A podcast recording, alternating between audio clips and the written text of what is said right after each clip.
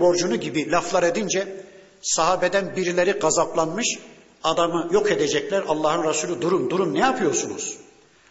Bana borcumu güzel bir biçimde ödememi şu karşınızdaki Müslümana da borcunu alacağını güzel bir biçimde istemesini tavsiye etmeniz şu davranışınızdan çok daha hayırlıdır buyurdu.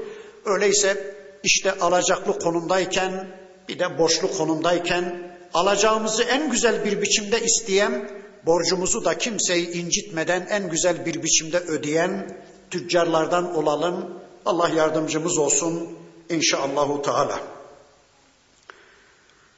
Devam ediyor sevgili peygamberimizin hadisleri. Ela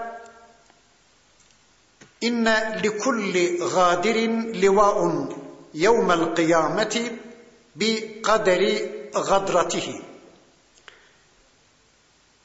Her bir zalimin zulmettiği insan sayısınca büyük bir bayrağı, büyük bir sancağı olacaktır. Allah Allah. Ela ve inne ekberal gadri gadri emiri ammetin sancakların en büyüğü, bayrakların en büyüğü ise ümmete emirlik yapan, ümmete yöneticilik yapan kimselerin olacaktır. Çünkü yöneticilerin ümmete zulmetmesi, insanlara zulmetmesi mümkündür. Çok daha imkan dahilindedir. Bakın kıyamet gününde zulmeden herkesin bir bayrağı olacakmış. Yani bir insan ne kadar çok insana zulmetmişse o kadar bayrağı büyük olacakmış. Yöneticilerin bayrağı da çok büyük olacakmış. İşte sevgili peygamberimiz bu hadislerinde bize bu konuyu anlatıyor. Öyleyse aman insanlara zulmetmeyin. Çünkü bir de sevgili peygamberimizin müflis hadisi vardı biliyorsunuz. Soruyor sahabeye menil muflis nedir müflis bilir misiniz? İflas etmiş kişi kimdir bilir misiniz? Sahabe-i kiram efendilerimiz bir yanılgı içinde dediler ki ya Resulallah bir adam bir iş yeri açar, bir ticarethane açar, sonra kaybeder. Biz ona müflis denir. Bizim aramızda müflis odur. Sevgili peygamberimiz buyurdu ki öyle düşünmeyin. Bu materyalistçe bir bakış açısı. Sadece para olarak meseleye bakmayın. Ben size gerçek müflisi söyleyeyim. Kimmiş o? Kıyamet günü bir kişi Allah'ın huzuruna mahkeme-i kübraya getirilir. Onun bütün amelleri ortaya dökülür. Sonra Allah alacaklılarını çağırır. Bir mümin gelir der ki ya Rabbi bu adam bana bir tokat vurdu. Hakkımı isterim. O ibadetlerinden, amellerinden bir kısmı ona verilir.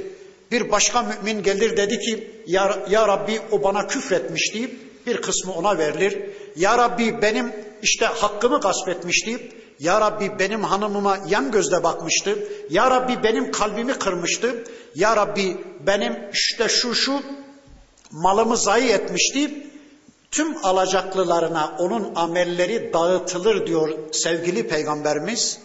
Eğer alacaklılar hala var da ibadetleri bitmişse, amelleri bitmişse bu sefer de alacaklıların günahı bu adamın omuzuna yüklenir ve adam cehenneme yuvarlanı verir. Allah korusun. İşte gerçek müflis budur. Öyleyse ey Müslümanlar bu ve benzeri hadislerde Resul-i Ekrem Efendimizin uyarılarına iyi dikkat edelim. Aman kimsenin hakkı üzerimizde kalmasın. Kimseye zulmetmeyin. Yarın kıyamet gününde alacaklılarınızın karşısında müflis konuma düşmemeye çalışın. Hadisin son bölümünü okuyorum. Yani hutbenin son bölümünü okuyup inşallah sözlerime son veriyorum. Ela dikkat edin. La yemna'anna raculen mehabeten nasi bir insana insanlardan korkması engel olmasın. Hangi konuda? En yetekelleme bil hakkı iza alimahu bildiği bir hakkı konuşmasına insanlardan korkması sakın bir kişiye engel olmasın. Yani sizden birinize insanlardan, çevreden korkmanız bildiğiniz bir hakkı, bildiğiniz bir gerçeği o ortamda gündeme getirmenize engel olmasın. Hutbenin devamını okursak biraz daha net anlaşılacak. Devamında diyor ki bakın sevgili peygamberimiz Ela dikkat edin inne eftalel cihadi şüphesiz ki cihatların en üstünü kelimete hakkın inde sultanin cair zalim bir sultanın karşısında zalim bir devlet başkanının zalim bir yöneticinin karşısında hak sözü haykırabilmek cihatların en üstünü en eftalidir. Bakın bu hadislerinde sevgili peygamberimiz şunu buyuruyor. Sakın ha insanlardan korkmanız sizden birinize bir ortamda bildiği bir hakkı söylemesine engel olmasın, söylemenize engel olmasın. Bildiğiniz bir hak bilgisi var. O bilgi sizden isteniyor. O mecliste o bilgiyi ortaya koymanız gerekiyor. Ama çevrede korktuğunuz birileri var. Ben burada bildiğim bu gerçeği söylersem, bu hakkı söylersem beni döverler, bana söverler, benim derimi yüzerler, beni zindana atarlar, benim maaşımı keserler, benim tayinimi çıkarırlar, beni yok ederler korkusuyla bildiğiniz o gerçeği söylemezseniz o ortamda işte sevgili peygamberimiz onu anlatıyor. Ben hutbenin bu bölümünün biraz daha net anlaşılabilmesi için yine sevgili peygamberimizin başka bir hadisini yardıma çağırmak istiyorum. Bir hadislerinde buyururlar ki sevgili peygamberimiz La yahkir ahadukum nefsehu Sakın ha sizden biriniz kendi kendine hakaret etmesin. Sizden biriniz kendi kendisini küçük düşürmesin. Sizden biriniz kendi kendisini rezil ve perişan etmesin. Şu anda bizim anlayamadığımız gibi sahabe-i kiram efendilerimiz de anlayamadılar ve sordular. Ya Resulallah keyfe yahkiru ahaduna nefsehu yani nasıl olur? İçimizden birisi kendi kendisine nasıl hakaret eder? Kendi kendisini nasıl küçük düşürür? Kendi kendisini nasıl rezil ve perişan eder diye sordular. Bakın sevgili peygamberimiz şöyle buyurdular. Bir ortam, bir konum, bir mecliste bulunursunuz. O ortamda, o konumda Allah'ın sizden söylemenizi beklediği bir söz hakkı vardır. Sizin üzerinizde Allah'ın o anda söylemenizi istediği bir söz hakkı vardır. Eğer o ortamda o sözü söylemezseniz kendi kendinize hakaret etmiş, kendi kendinizi küçük düşürmüş, kendi kendinizi rezil ve perişan etmiş olursunuz.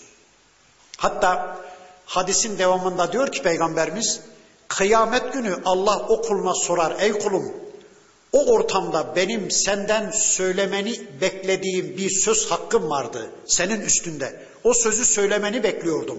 Niye söylemedin orada? O kul der ki, Ya Rabbi haşyeten nas. İnsanlardan korktuğum için söyleyemedim ya Rabbi deyince Allah buyurur ki diyor Peygamberimiz ben korkulmaya insanlardan daha çok layık değil miydim? Ben korkulmaya, ben kale alınmaya, ben dikkate alınmaya insanlardan daha çok layık değil miydim? Yani benden korkmadın da insanlardan korktun öyle mi? Beni kale almadın da insanları kale aldın öyle mi? Halbuki ben insanlardan daha çok korkulmaya layıktım ey kulum. Niye benden korkup da o sözü orada söylemedin?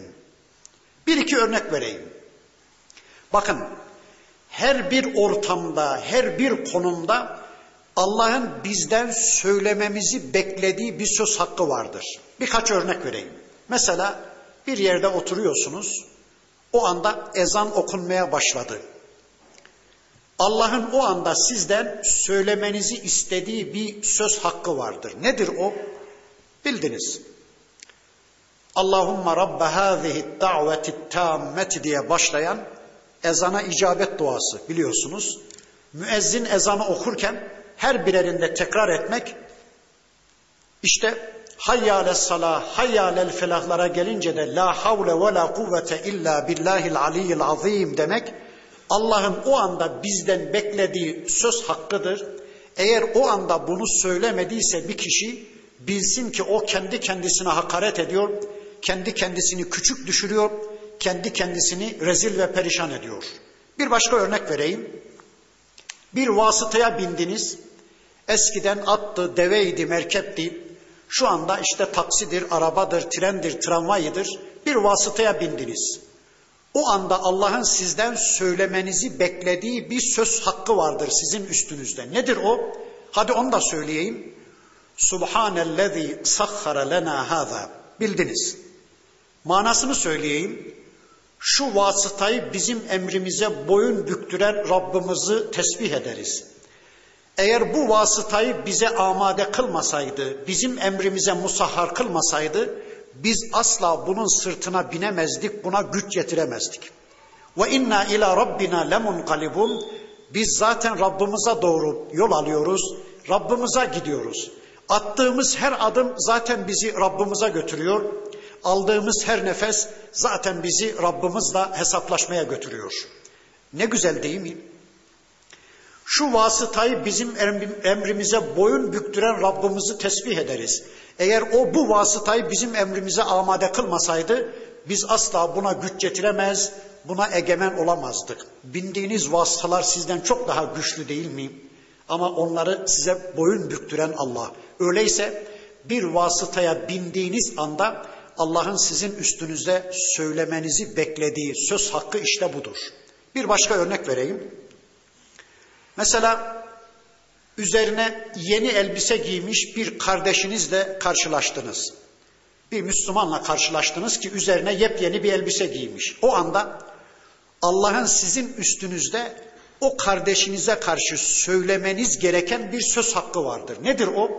Hadi onu da söyleyeyim. İlbes cediden, iş hamiden, mut şehiden. Şunu söyleyecekmişiz. Yeni, yenice giy, hamd ederek yaşa ve üzerine giydiğin o elbiseyi çıkarmadan inşallah şehit olasın. Bunu söyleyecekmişiz. Tabi hadislerden uzak bir hayat yaşadığımız için sevgili peygamberimiz Buhari, Müslim, Ebu Davud isimli kitapların arasında biz akıl bali olduğumuz günden beri gözleri yaşlı bir biçimde bizi bekliyor. Televizyona yöneldikleri kadar, basınla ilgilendikleri kadar hayatlarının problemlerini insanlara arz edip onların çözüm önerilerine başvurdukları kadar acaba bir kerecik de gelip benim hatırımı soracaklar mı?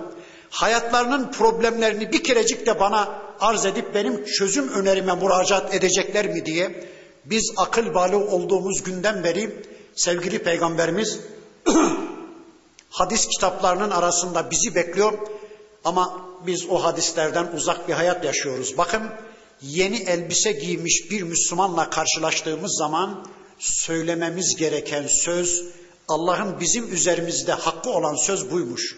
Eğer bunu söylemiyorsak bilelim ki o anda kendi kendimize hakaret ediyor, kendi kendimizi küçük düşürüyor, kendi kendimizi rezil ve perişan bir konuma indirgiyoruz demektir. Bir başka örnek vereyim. Bir hasta ziyaretine gittiniz.